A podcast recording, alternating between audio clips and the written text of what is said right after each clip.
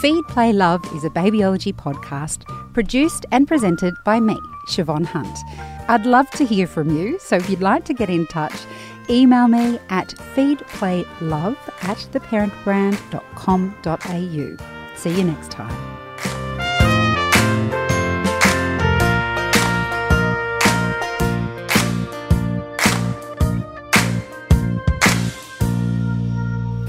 The famous Swiss psychologist and child development expert Jean Piaget said that play is the work of childhood. It's through play, he argued, that children learn all kinds of things important social interactions and resilience skills.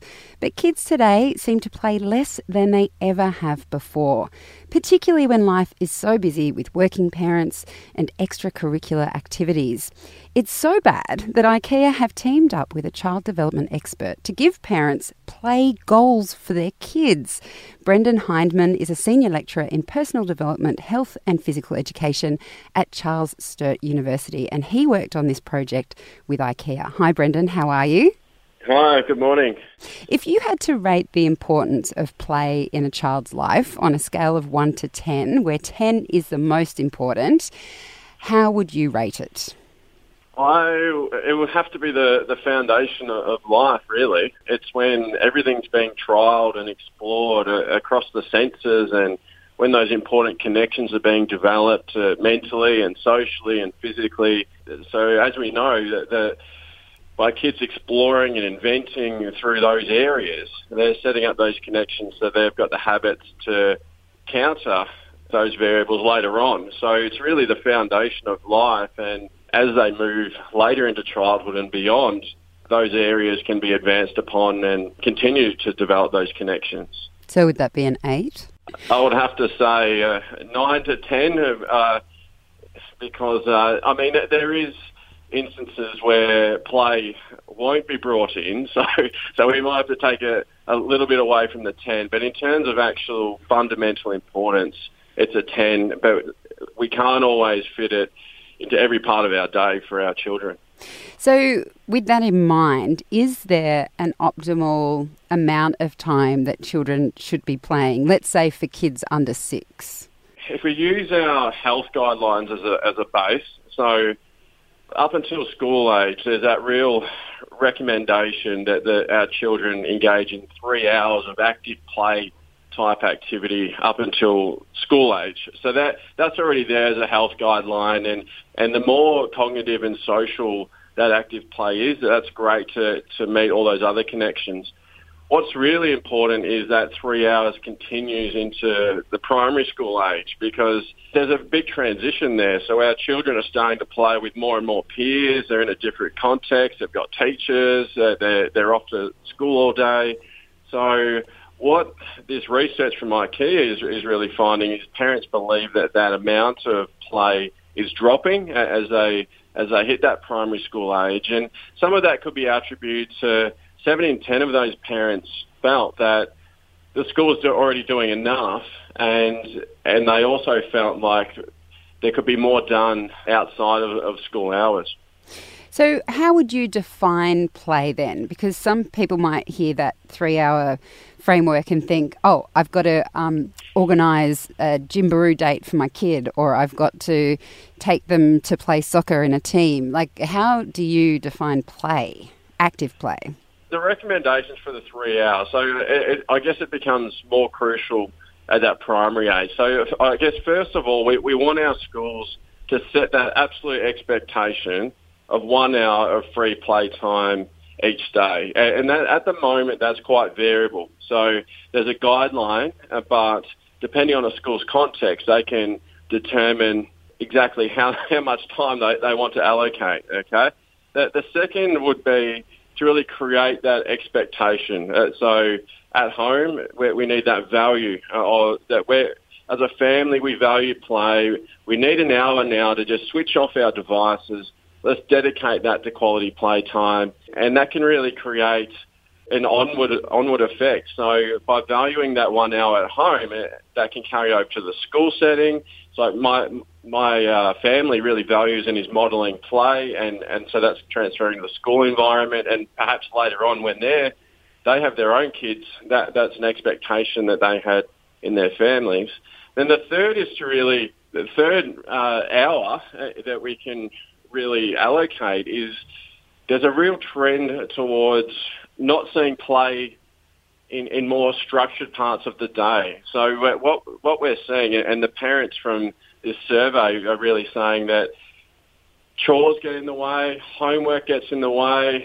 Uh, in my research, uh, formal learning in classrooms is seen as uh, opposing play. So there's all these aspects of the day where, which are, are seen as okay, that's non-play related, and and so we need to think of a few ways to really playify those processes that are seen as scheduled.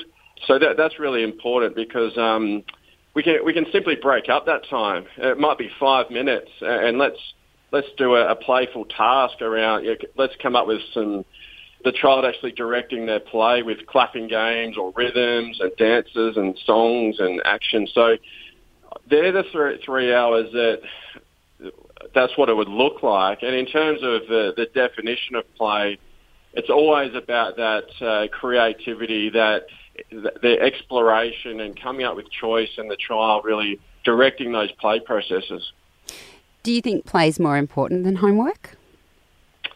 What I really think is homework is set, uh, which is generally very structured, and I think, especially in childhood, it can be uh, played out more. So let's just say you have a you know a simple maths task and a child's learning how to put numbers together or put sequences of numbers together.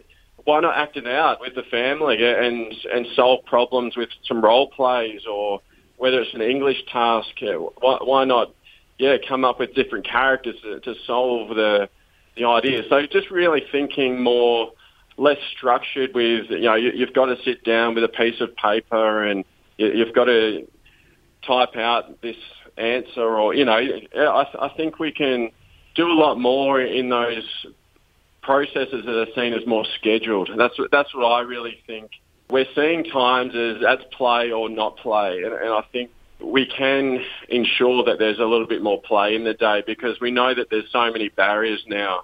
So we need to create those time slots that kids can have those opportunities to develop some play.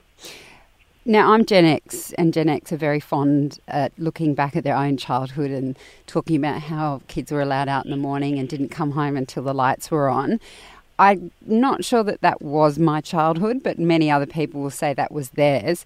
Do we actually know that children today are getting less playtime than those of previous generations?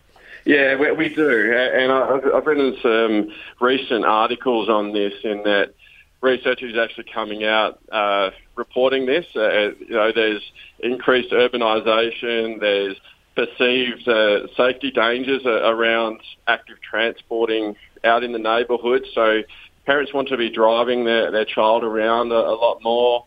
Yeah, so through that urbanisation, there's less space to be playing, but also in schools.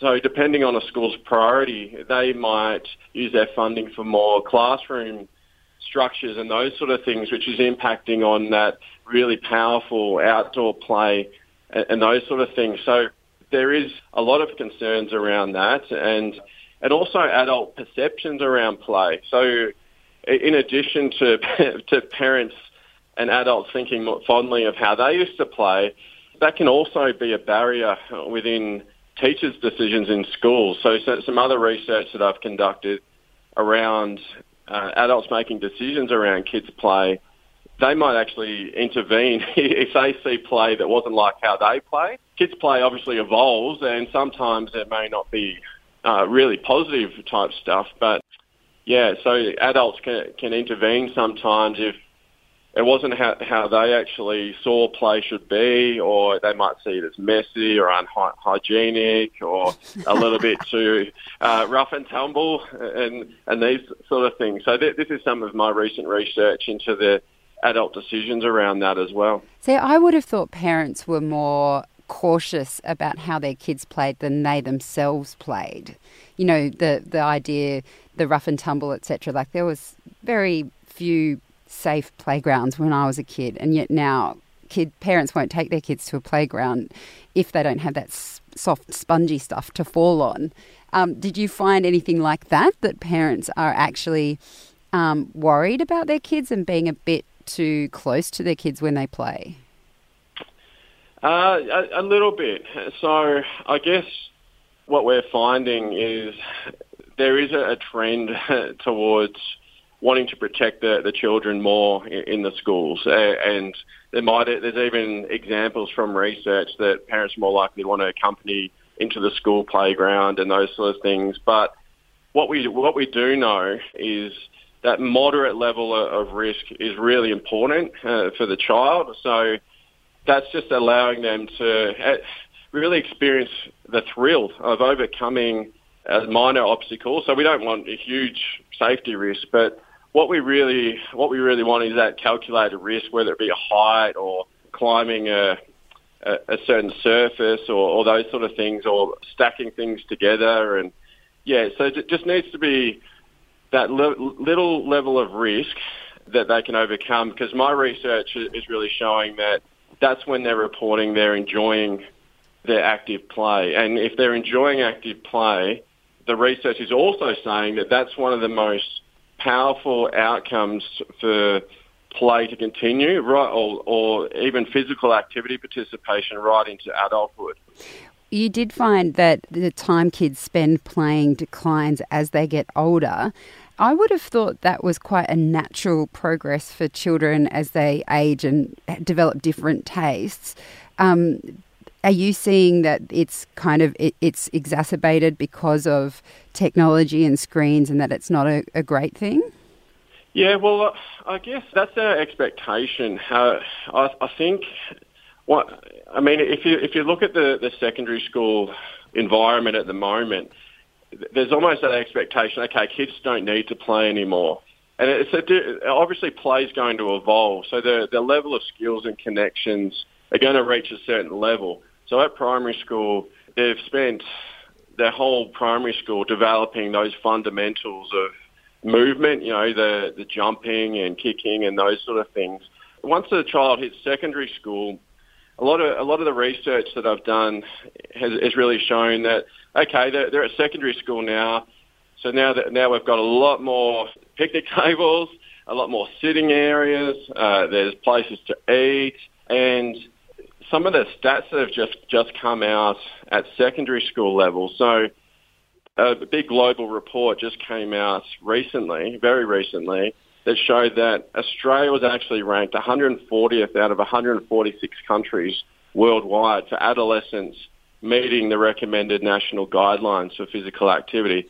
So that, that really sort of starts to point towards, okay, we, we need to sort of build upon those connections a little bit more. So what, what are some things we can do in the secondary schools to advance upon those early play connections? Because I don't, it's almost as if play doesn't naturally drop off. We're just not expanding upon those early connections. Now, one of the things you um, found in your research was that parents could get more involved with their kids playing. And I'm kind of curious about this because I have often heard that child led play is um, great for them, the independence is great for them, and also speaking as a busy working parent who doesn't necessarily enjoy playing all the games my kids create. Uh, I'm just wondering about how important that parental involvement is and how you see that happening today when a lot of um, families have two parents that work. Yeah, I, I think it's it's really the the role model aspect of valuing it. It's creating that expectation, and and the hallmark of play is that the child self directs that.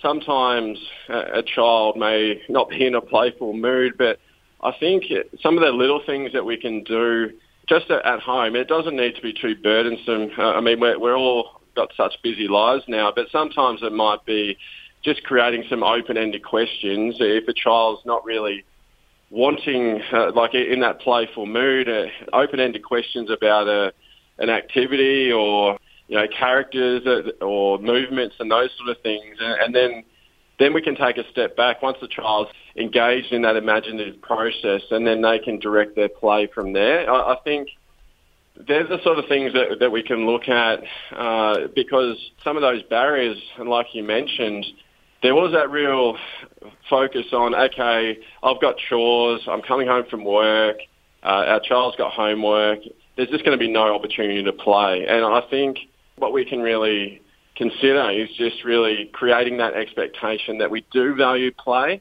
and modelling that expectation. Okay, my family values play, so it's it's okay. This is what they do. This is great, and uh, and turning off those devices. And, and most of the parents from that parental survey actually reported that the children would prefer to use devices than non-digital aspects of play. And there's a certain time and a place where digital learning is important, but the research is really showing that devices are having a massive impact if they're, they're, they're being used too much uh, for entertainment purposes. So it's not saying get rid of them altogether, but we really need to, to show, especially after hours, we need to value one hour. Let's turn off our devices. Let's value some offline play and you know, create those social connections as a family or with peers or whoever it may be, and engage in. Obviously, the, the best will be uh, ticking all those boxes: the active, social, and emotional and cognitive type play, and, and connecting through those. But yeah, we, we really need to break up the device use and, and create reflective opportunities for everyone. It's like, hey, this is actually really good. I, I'm feeling a lot more connected to my family. I'm feeling better physically because I'm not constantly engaged in these devices. And yeah, I'm feeling fresher mentally. Brendon, thank you so much for your time today. Oh, it's a pleasure. That's Brendon Hyndman. He's a child development expert and senior lecturer in personal development, health, and physical education at Charles Sturt University. Feed, Play, Love is a babyology podcast produced and presented by me, Siobhan Hunt. I'd love to hear from you, so if you'd like to get in touch, email me at feedplaylove at theparentbrand.com.au. See you next time.